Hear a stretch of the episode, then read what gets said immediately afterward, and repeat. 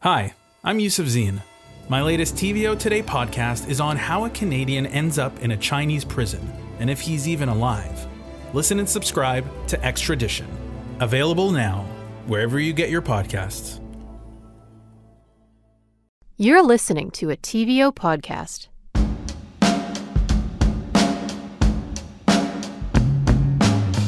I'm Colin Ellis, and you're listening to On Docs, a podcast about documentaries and the stories they tell. Today I'm speaking with the director and star of TVO's newest original doc, Margin of Error, which looks at the advances made in artificial intelligence, its use in polling, and its influence on elections. I think AI tests the myths of neutrality when it comes to the political process. Meet Polly, an AI algorithm programmed to predict the 2019 election.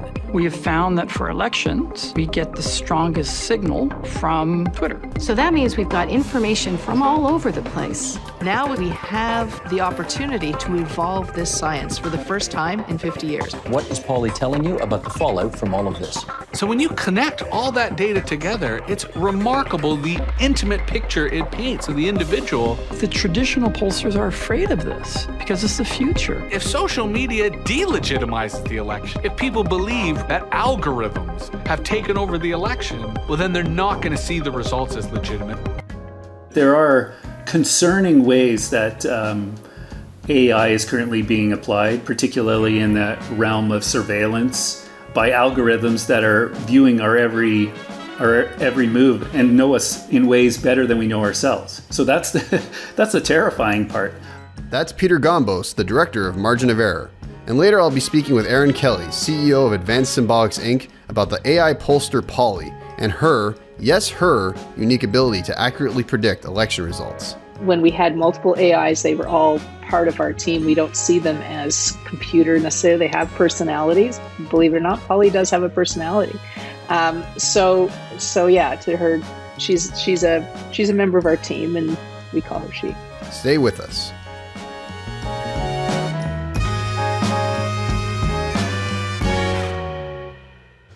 Well, Peter, thank you so much for joining me on the podcast today. Well, it's great to be here, Colin. Well, let's just yeah, let's get right into it. Uh, Margin of Error, a film about polling and artificial intelligence. Uh, tell us just kind of why you wanted to delve into that topic. There have been a lot of documentaries exploring artificial intelligence, and it's in the news constantly. And it's clearly described as a disruptive technology and about to change our world in the same kind of transformational shift electricity changed the world before. But that kind of makes it overwhelming and hard to understand. Hmm. So, looking at a particular instance of the way machine learning is applied in predicting elections is a great starting point to look at how um, AI might be changing things and also reinventing existing methods of looking at the world. Hmm. Yeah, it's not exactly what um, I thought it would turn out to be. I mean, growing up, I was raised, you know, on Terminator movies and HAL 9000 from 2001, but it's actually a lot um, a lot. I mean, a lot more simple, or not simple, but maybe just like not as nef- well. It doesn't turn out to be as nefarious, or at least not yet. well, I I, I, I, don't think that debate is closed, and in fact, that's why I bring it up in in the doc. We're we're somewhere in between in a way. Uh, hmm. The the um, the story hasn't been completed, so that there are very um, concerning ways that. Um, AI is currently being applied, particularly in the realm of surveillance and facial recognition, and the ways that our personal privacy is compromised, and we're being fed back information um, by algorithms that are viewing our every our every move and know us um, and know us in ways better than we know ourselves. So that's the that's the terrifying part. But on the other hand, there are very practical ways that artificial intelligence is being used much more like a tool to cope with massive amounts of data and and identify patterns in that data that are way beyond the, the scale of humans to identify or comprehend. Well, maybe you could tell us a bit about just uh, what Polly is exactly. Polly's uh, an umbrella term used to describe a number of algorithms. So they nicknamed her Polly because it uh, sounds like political, but it was just one name among many as uh, when ASI was starting to use uh, algorithms to predict uh, public opinion. What Polly is, first of all, is um, a tool to create a representative sample. Polly crawls through social media, and in the instance of uh, political predictions, it's crawling through users on Twitter, creates a representative sample of those users. A representative sample means that at any time, um, at any point in time, you would find uh, a group of people to reflect the greater uh, population of uh, an electorate. In this case, it would be Canadians. Hmm. So, how does like what she does, or what Polly and, and, and Advanced Symbolics do, uh, that differs from the way other uh, polling firms conduct uh, their polling method, methods? What Polly's doing is looking at a huge amount of users on Twitter without contacting them directly. Polling has been around for over 100 years, and the model begins with people asking questions uh, and deriving opinions based on the responses to that survey. Is it true they used to go uh, door to door and ask people questions about like who they're going to vote for on elections, basically? Absolutely. Well, there's there's there's a, a fine line between market research and and polling, after all, right? So, the advent of direct mail and knocking door to door polling, uh, I think, coincide, and they were used to from from those questionnaires from the answers to those questionnaires they were used to derive uh, a representation of the greater population. But of course the whole point of where the mailing responses were coming from or where the door knockings were coming from they had to create a, a representative sample out of that response too. So they wouldn't ask uh, for respondents all in one street block, they'd have to distribute those questionnaires around uh, many neighborhoods to get as representative a sample of the greater population as possible. Imagine that you had a whole uh, big bowl of jelly beans, and there was red ones and blue ones and green ones and yellow ones. You stick in your hand and you pull it out and you put down uh, those jelly beans, you should have some representation of what's inside the jar. If you do it 10 times, you'll have a pretty good representation of what's in that jar. So, I mean, is Advanced Symbolics like the only uh, polling firm that's using AI right now, or are there other companies doing that? Oh, there are many other companies doing it. Uh, they're just doing it in different ways. I mean, when I first heard of of what Polly was doing, and it's it's easy for many people to jump to assumptions about the complexity of what Polly might be, and in some ways, it's it's uh, due to the using a term like Polly, right? It it anthropomorphizes this group of uh, algorithms, and it makes you assume that this is a a thinking independent being, rather than something that is being fed data, um, and that data is constantly informing the model and changing the model to understand things and then respond to them. So it's, um, I, I, guess, pop culture has a way of infecting the what we assume must be happening. That's that's basically what I'm saying. I think Erin makes a distinction between Polly being intelligent versus sentient. Yeah, she she does, but I think uh, AI businesses can, can play fast and loose with the way they describe themselves because it's bloody hard to understand what they're doing. The math is hard, the scale is hard, and um, so in an even unwittingly, in an effort to explain what AI is doing to lay people, it, they have to simplify things so much that uh, it allows us to unwittingly misunderstand what they're talking about. AI is more commonly understood by its engineers as the ability of a machine to learn and think. They consider it a human guided tool that learns by digesting massive volumes of data, like social media, and then identifying patterns in the noise. What if there was an AI that could use those patterns to predict how humans would behave in the future, like predicting the outcome of an election? So, so back to your earlier question. So, are uh, are there other AI forecasting companies in Canada? Absolutely. Um, a lot of them do what's called natural language processing. They're looking at they can look at social media, and they're looking at a consumer product, say um, a type of soap. So they they search all the postings across Twitter on this this brand of soap and they're looking for positive or negative comments. So they're getting the sentiment what's called sentiment analysis analysis. They're getting the sentiment behind the public's impression of that consumer product. For good or for bad. So I just assumed like many that this is what people were doing what I just assumed that this is what Polly was doing.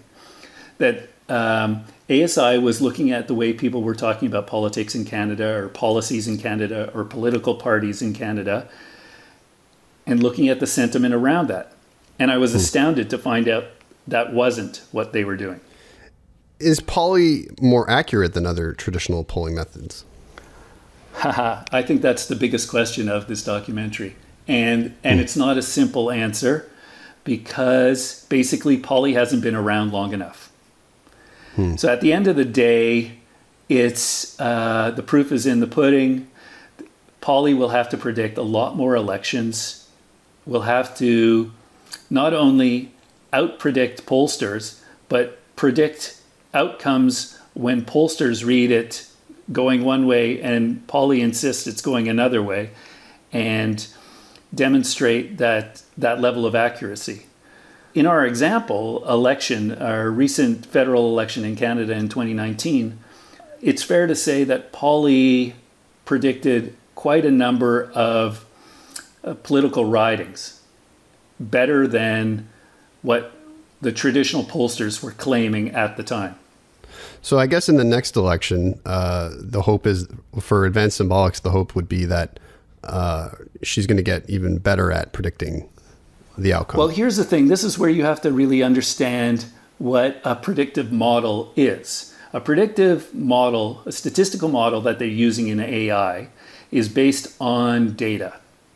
The data keeps refining, uh, transforming the model so that uh, in 2019, the only Twitter data that they had related to uh, a political, a federal political election was 2015. It didn't go before that. There wasn't enough data available. So they they have the the model is dependent on a certain limited data.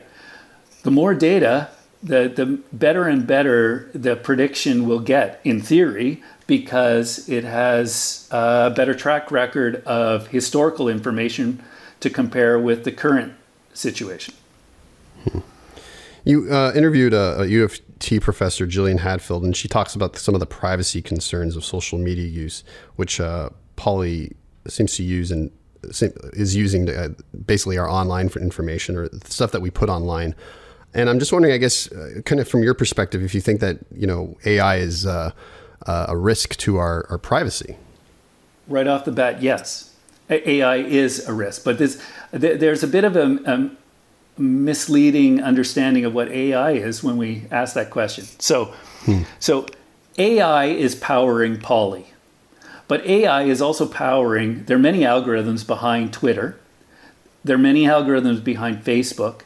So, what you see on Twitter depends on your previous activity, and uh, Twitter will post the most relevant tweets to you as an end user that are customized to you based on your previous activity. Just like uh, that activity in your own individual activity on Facebook starts to inform the ads and newsfeed data and all the other things that you see on your individual um, on your individual page. So, so what's challenging when we talk about privacy issues is we're talking about one AI reading another uh, data site which is powered by AI. So they're AIs upon AIs.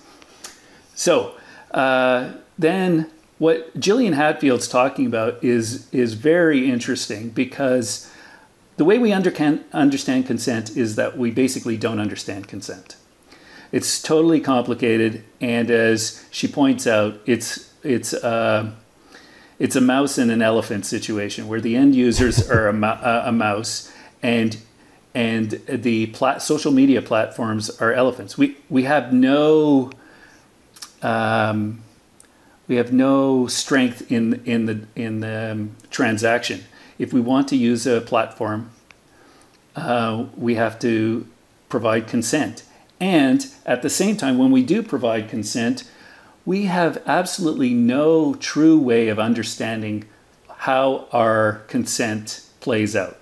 The, the multiple ways that our data can be used, not only to customize and improve so so-called improve our experience on social media, but uh, the ways in which the data could be used in many many other ways. So um, Polly uses data from from a social media platform, and Twitter amongst most social media platforms. I would also throw in Reddit like that. Is the end users really know what they're posting is going to be read by everyone. So it's a it's it's almost as the the most obviously understood consent, right? By by saying you consent to use on, on that platform, you you know uh, everyone's going to be able to see what you're posting or retweeting. You have no idea how a third party is going to take that data and use it to predict your opinion, to predict elections, or to change how they market a bar of soap back to you. But in a world where you can be tracked and who you, you know, the facial recognition technology can be following you and that can be connected back with what you said publicly on Twitter, none of us said that's how we want to interact in the world. That's just not what we were doing. I think it's really quite pernicious to think that, well, we'll solve this with consent. And we're just going to change do you consent in or consent out? The flaw in that is that still the individual against this massive organization. And the great divide is they know a lot about you, you don't know a lot about them. Yeah, I'm always astounded whenever I use like Facebook or, or Google and see an ad for something that I like a product like I just searched for like five minutes earlier. Like it's just so like um, it's astounding like how fast these things um, uh, know know know us, right? Right, and it's astounding, and you laugh it off because you realize what you've done, right? You someone sent yeah. you a, an email or you did a search for something, and that ad comes up, and uh, instantaneously almost, it's like, and you can laugh it off, but that's something you actually recognized. So it uh, ultimately for Polly to work, Polly is relying on publicly available social media data. Whether that's good or bad is still questionable. And and I just touch on this is like, will, will any regulation proposed uh, or re- refused by platforms themselves, will any regulation of social media impact how the data on Twitter might be used to make predictions? that's the kind of stuff that we don't know yet. Well, that's a really interesting place to leave it at. I think we should just wrap up here. And, and I want to say thank you so much, Peter. It was a really great film and uh, really appreciate you joining me today on OnDocs. Thank you very much for your time. And now here's my conversation with Erin Kelly from Advanced Symbolics Inc. Erin Kelly, thank you so much for joining me on the podcast today. Thank you. Well, you're a frequent guest on the agenda with Steve Paikin, but uh, for our OnDocs listeners, maybe you could just start by telling us a bit about uh, Advanced Symbolics and, and what Polly does. Sure. So, Advanced Symbolics is a company that was spun out of research from the University of Ottawa. And this was a five year research project where they wanted to see could they get what's called a representative sample. That's university level research. Uh, representative samples of populations online for the purposes of human behavior research. And, uh, and that's where Polly was born. She was born out of the University of Ottawa. And her claim to fame is that she's able to get the voice of the population, what, what average people think about different issues. So the, the challenge with social media has been uh, you're always listening to the people who post the most. Uh, but Polly is able to make sure she gets every voice and that it she sees them in proportion to how often they post. And so we're really getting a good and accurate read of what people think and feel. And you refer to her as a she, but she's a AI. why, why, why? And, and, and, you know, it's not just uh, Polly. I mean, there's Siri, there's Alexa. It always seems like they they give them uh, women's names. What, what what's going on there? It's actually funny how Polly's name was born. So originally, we Polly every iteration every project that we do, Polly starts from scratch, like she's born. So we used to give each AI its its name. Now each AI was a clone of the original, uh, but we gave them their own names, and some of them were male and some of them were female. Uh, the the what happened with Polly that was actually the name that we gave to our Brexit AI. And we got a lot of publicity because we got Brexit right, one of the few that did. And one of the reporters asked me, Does the AI have a name? And I said, She does actually. And we hadn't done a branding exercise or anything. That particular AI was called Polly. And after that, customers would come and they'd say, we'd say, okay, you get your own AI and you give it a name. They say, no, I want Polly. Polly, Polly got Brexit. I want Polly. So after that, we just we just said, okay, there's one AI because it's true from a code perspective, it is one AI. You had different iterations of it, but so now, and and it just so happened that that AI was, a, you know, female. We called her she. They all, they all were personified to us because for us, the AI, we actually don't call it artificial intelligence. We call it alien intelligence because to us, the AI really is a team member. She's part of our team. Um, and and when we had multiple AIs, they were all part of our team. We don't see them as computer necessarily. They have personalities. Believe it or not, Polly does have a personality. Um, hmm. so so yeah, to her, she's she's a she's a member of our team, and we call her she. Does she have a voice? She doesn't have a voice right now. What she has, if you if you see our logo, it's all dots, and that's because we animate Polly um, so that her dot the dots can reform and and show uh, emotion depending on what she is seeing. Um, so she doesn't have a a voice, a physical voice, that she has a look, if you will. You know, you, you're you're in this film, Margin of Error, and it's tracking uh, the last Canadian race and, and Polly's uh, tracking the views of Canadians during that race. So I guess you know maybe you could just tell us basically what Polly is doing exactly. How is it you know uh, keeping track of what Canadians are, are thinking during the election? So what we did in the last election, and this we learned this from doing the American election in was it 2016? 16. um, feels so long ago. we we learned from that one that uh, we we really needed to do the the districts, right? So in in the case of the American election, the colleges, and in this case, each electoral district, the ridings. And so, in, in, and that became really important. You see, during the last Canadian election, because it was a minority government and the and the vote was very close. By getting the seats, not only were we able to to understand the difference between the popular vote and how it would uh, play out in terms of seats, but it also enables us, more importantly, to get underneath those issues in each region of Canada. And, and we're doing it again for the American election because it's at getting at the riding level or the district level that you start to see what issues are polarizing people depending on where they live and what their experience is. So we were really able to see, for example, that in in Quebec, the issue wasn't separatism. Uh, even though the Bloc Québécois was elected, the issue uh, is is was the environment and the the unhappiness that Quebecers felt when they felt that uh, the pipelines were being supported, and yet the green energy plan that Quebec has was not being supported. And by getting those issues at the forefront, you're better able to see what news items will steer the election in a different way. So, really understanding how people perceive them at a, at a district level helps us to predict the election a lot better. How does knowing what the issues uh, that voters are concerned about translate into um, being able to figure out which party is going to get seats in that area? Because we're better able to see what effect a you know a perceived scandal will have. So, for example, when we were doing the Ontario election, there were a lot of scandals out there, right? Whether it was uh, Ford and and you know his family antics, or there there were cases where um, the NDP compared some people to Hitler or what have you. There was there was abortion and the federal election. We're able to see to what extent people care about those things, and if people don't care about them, then it doesn't matter how scandalous it's perceived to be. Uh, for example, we see often that budgetary issues, like when Andrea Horwath made a, a mistake in the in the in the budget forecast, it was a big mistake, but people weren't concerned about that. Um, we see right now in the in the American election, people don't care that much about Trump and his taxes. The people who care about that are the people who weren't going to vote for him anyway. But they they do care about how he treats the uh, COVID virus and his reaction to that. That's having a huge impact.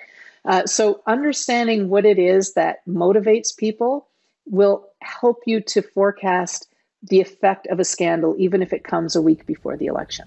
Yeah, I remember when you were on last year uh, and Trudeau's blackface scandal uh, came out. You know that you know it, it did cost him some seats. I guess in early in the early projections, but then it just like within a day, you know, it, it, it kind of dissipated, right? Like it wasn't it wasn't really on voters' minds anymore. Yeah, it did. It did cost him, and it cost him right up to election day, but it didn't cost him as much as it would have if it come out a week before. It, it definitely impacted people, and and we see also in the United States, race is a big issue in this particular election. So people really are ready for change in race relations uh, and in how we treat racialized communities. That's clear on both sides of the border, and we've we've done separate research on that people, the mainstream, white people are ready for change. White people are pushing for change. People have had enough of this, and, and it really is hurting Trump in this election as well. It's what pushing a significant number of people toward the Democrats. Yeah. Well, you know, the obviously the Liberals uh, won that last election when they won a minority. Um, how how accurate was Polly in terms of getting uh, the race correct? she was she was within two seats, and that's what was so amazing about it. Uh, we were able to call the election when others were saying it was going to be too close to call. And that's really the that's really where an AI can get that accuracy that traditional pollsters using phone surveys or web panels are not able to do. Hmm. I guess uh, are pollsters ever like mad at you? Other pollsters, the ones that don't use like AI? well, let me put it this way Nick Nanos has blocked me and a number of my employees. Uh, so I would say the answer to that is yes. Wow. Um, do you ever get asked to work for like a political party? Yes, we have been asked to work for political parties, and we do not work for political parties uh, for a number of reasons chief of which is we do a lot of work actually with the civil service. We do a lot of work for Health Canada and other departments, uh, the Auditor General, and we don't want to be seen as a company that is aligned with a particular party because we're we're not aligned with particular parties. Now we know that the parties do get access to our stuff. We send out our predictions to our customers. This this year we're you know we've got it up on the website so they we know they have access to it but we don't consult and we don't uh, we don't get paid by political parties how important do you think it is for the public to know about um, how polling works how artificial intelligence in polling works because I, I, think you know there's a lot of questions around i guess like polling and, and ai too. Is i mean it's been around for a while but you know i think there's probably a lot of misconceptions about it. So i guess how important is for you to get people to understand how this technology works? Well, it's a huge challenge because what, what I want to communicate is this is not a new way of doing research. What it is, is taking the traditional way of doing research, which is representative samples of populations, and applying it to a new technology, which is social media. So you have social media listening tools, but what they lack is that representative sampling. So we're taking that university grade research and we're applying it to where the conversations are taking place today. They're not taking place on the telephone anymore. They're taking place online. And so it's being able to get to, to correct for all the demographic and sociographic issues it is augmented too because when you see who people's networks are and who they interact with, Polly is able to to do a better prediction because none of us is an island, right? We're mm. influenced by our friends and family. I think it's brought up in the film that you know not everyone's on social media or not everyone's on Twitter, and um, you know the percentage of people on Twitter is even you know not that it's not the whole population. I think a few people bring up that criticism. I wonder what you say to that.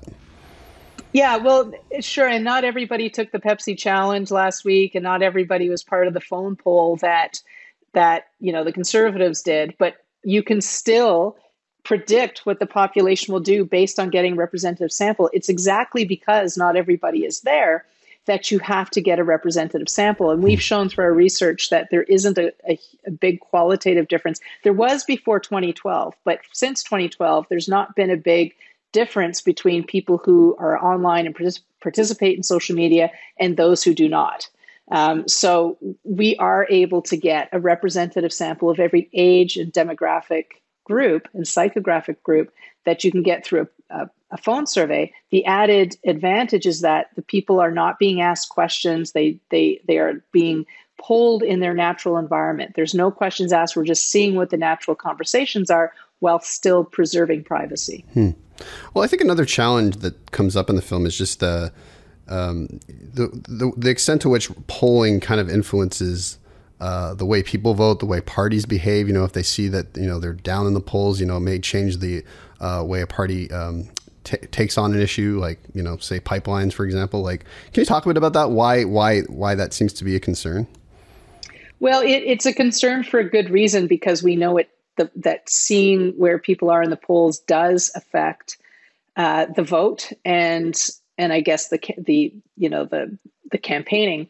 Um, and and we that's always been the case though. Like a lot of one of the other reasons we don't work for political parties is because often when you work for political parties you're asked to only publish when the polling is flattering to that party. Hmm. and, and and we don't want to get into that either because Polly is unbiased. She's not a person. She's a, she's unbiased and we want to maintain that. So that's another reason we don't want to be used as a political prop during an election because our whole brand is that we are we we cannot be swayed. Polly cannot be swayed that way.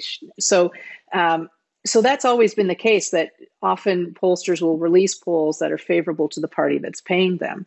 Uh, we see ourselves as democratizing this process and saying this is the way it really is, and these are the issues, and reflecting people's concerns uh, to themselves, so that hey, if if the environment is a big issue, or race relations are a big issue, then the politicians need to know that and not just campaign on it, but really do something about it. Um, because it, it's forcing politicians to to understand what the population is concerned about and to tailor their policies and their campaigns to those concerns.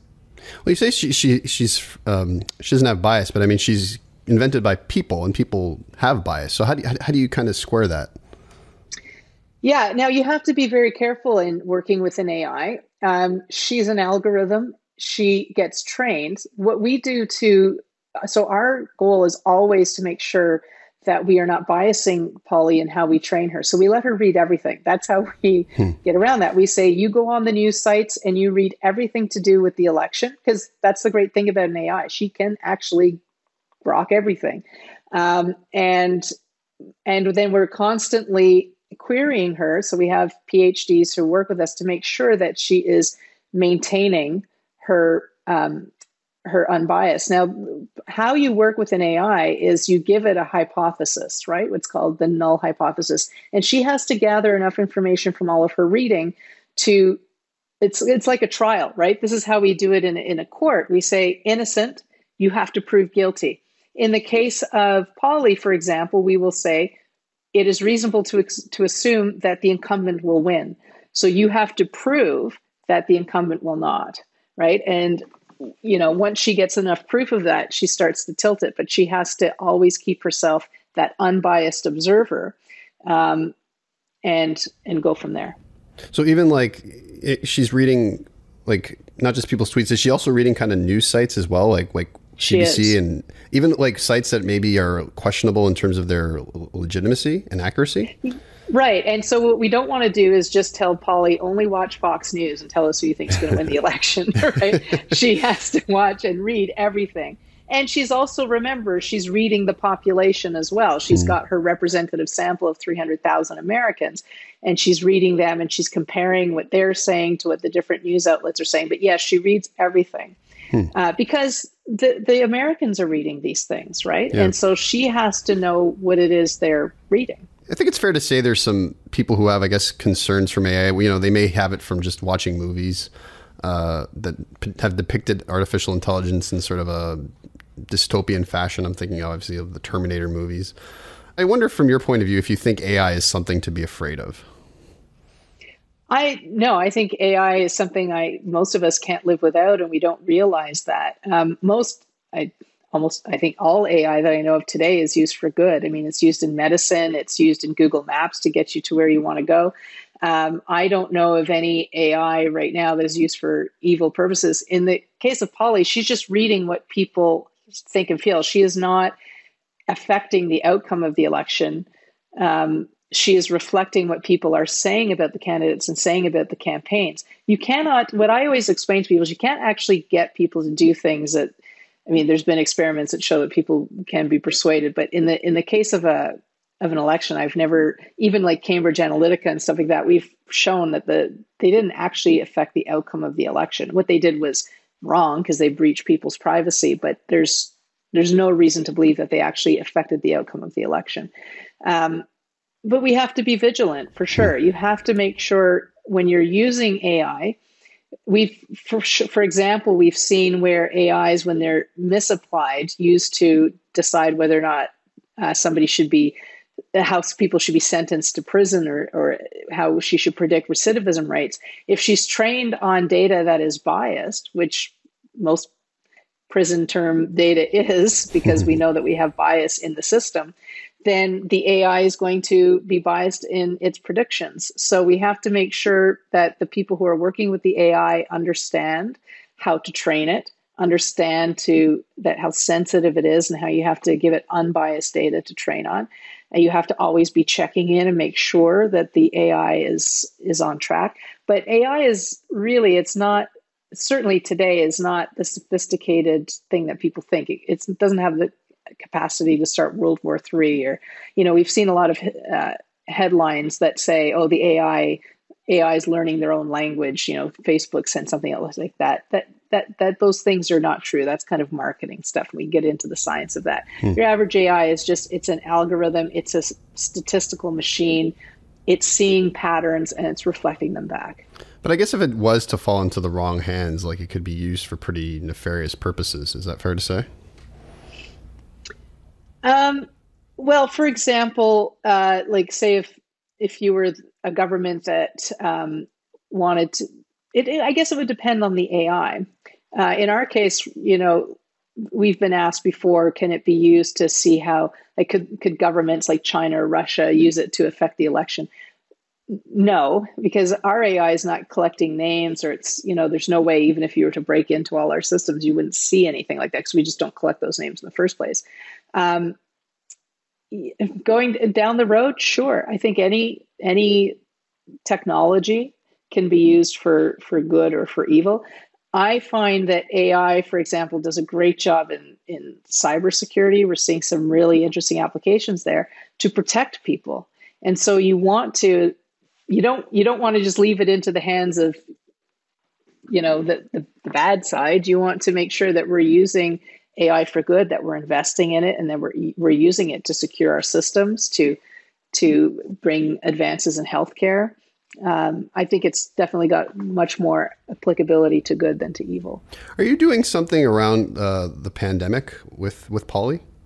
We are actually. Uh, so, uh, Advanced Symbolics and Polly have been chosen um, to do research on predicting COVID 19 in communities in Canada. Uh, we have some other, we've done a lot of work with Health Canada, and we have another announcement which I can't talk about yet today because it's not been made public yet, but we are definitely doing work in predictive healthcare. Is there something that you're you you kind of dream of using Polly for that maybe uh, isn't ready for yet, but are you working on something that you can talk about? Yes. So ultimately, so we do a lot of work. It's funny, we're, we're, we get the most media attention for our polling work, but actually the majority of our work is not in political polling. And we, we really don't make any money off the political polling. Uh, the majority of our work is in uh, health research. So, um, for example, we do work on drug recalls to see whether or not the population got notices of drug recalls and whether or not they changed their behavior. Uh, we do work on smoking cessation. Um, uh, we've done a lot of work in suicide research. Um, and that's what the team really loves to work on. Our goal is for Polly to for for Polly to help people achieve what they want to achieve. So I, I, mentioned in the documentary that Polly can see things about people that they can't see themselves. So, for example, in the uh, smoking cessation work that we've done, uh, there's different tools for, for smoking cessation. By by gathering all of that data, you can more accurately assess what will work for different people, so they don't have to spend seven years trying to quit. It's important to understand that what she's doing is helping people do things they already want to do. So people want to quit smoking, they just don't know how. They want to stop gambling, they just don't know how. Um, Polly is able to help people achieve the goals they want to achieve. Now, we're not 100% of the way there. This is part of our deep dive market research, but our hope is that everybody will have Polly on a personal level working for them, helping them achieve their personal goals, whether it's we've done a lot of work in mental health, um, helping people recognize when things are, you know, going wrong and what they can do about it. Um, in in addictions research. So that is long term what uh, Polly's goal is. We also want to, as I mentioned earlier, democratize data. We see way too often data is used as a weapon. You see studies coming out that support what certain companies or organizations want you to believe. We would like to have a democratization tool for Polly so that people can go and ask Polly, right? What you know, what do people really think about this? What do people really think about these contentious issues? And are we as far apart as we think we are? So we want to democratize that so people can get accurate information. Because if you don't have accurate information, that's when you get conspiracy theories and lack of trust in government and things like that when people don't have clean information. God knows there's enough of that right now. yes. I mean, I guess this is the first time you're you're your company's been kind of in a documentary, I'm assuming. Um, how does it feel to kind of put yourself under the microscope like that?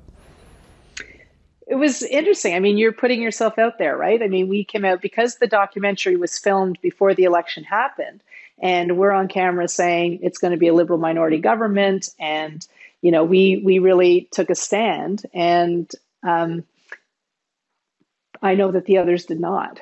So and it was great to be able to have that confidence because we had done it so many times before. We know that Polly is dead accurate. So, but it's still, you know, it's still it's still daunting because you're you're watching it happen, and when it's a minority government, you know, it, it's always close, right? Um, but that's where the AI really comes through. Anybody can predict a landslide. uh, it's it's when it's close and that Polly really shines, and that's why she really shines in in, in the healthcare work that we do that we mentioned earlier because that's life and death in a lot of cases. Like it's important to be accurate. Was there any final thoughts you want to leave us about uh, either Polly or, or AI or anything else?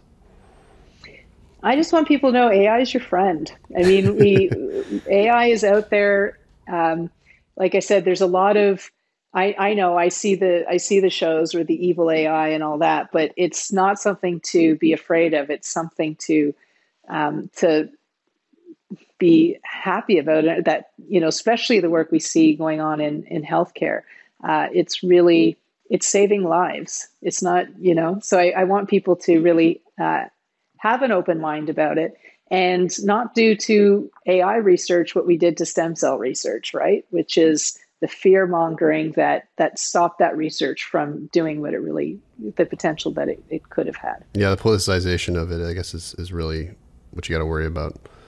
Yeah. Yeah. Well, I, I think, you know, uh, I can't think of many examples of a, a, positive AI in, in pop culture. I guess the closest I can think of is Janet from The Good Place, but uh, yeah, I've seen that. Yeah. yeah, maybe maybe that maybe we need to see more of that to kind of balance the scales a little.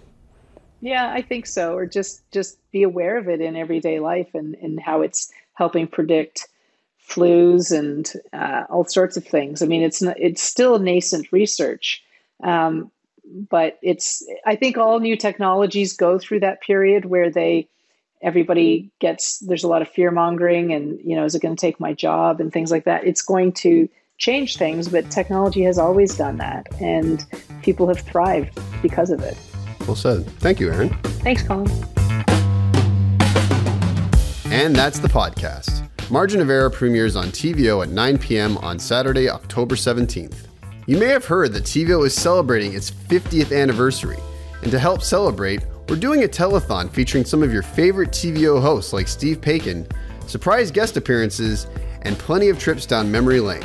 The show begins at 6:30 p.m. on Saturday, October 17th. If you like what you heard, leave us a review on Apple Podcasts, and better yet, tell a friend. If you want to get in touch, you can write to us at ondocs at tvo.org, and you can follow me on Twitter at ColinEllis81. Thanks to producer and editor Matthew O'Mara, production support coordinators Nikki Ashworth and Jonathan Hollowell, series producer Katie O'Connor, and executive producer for digital Laurie Few. We'll catch you at the next screening.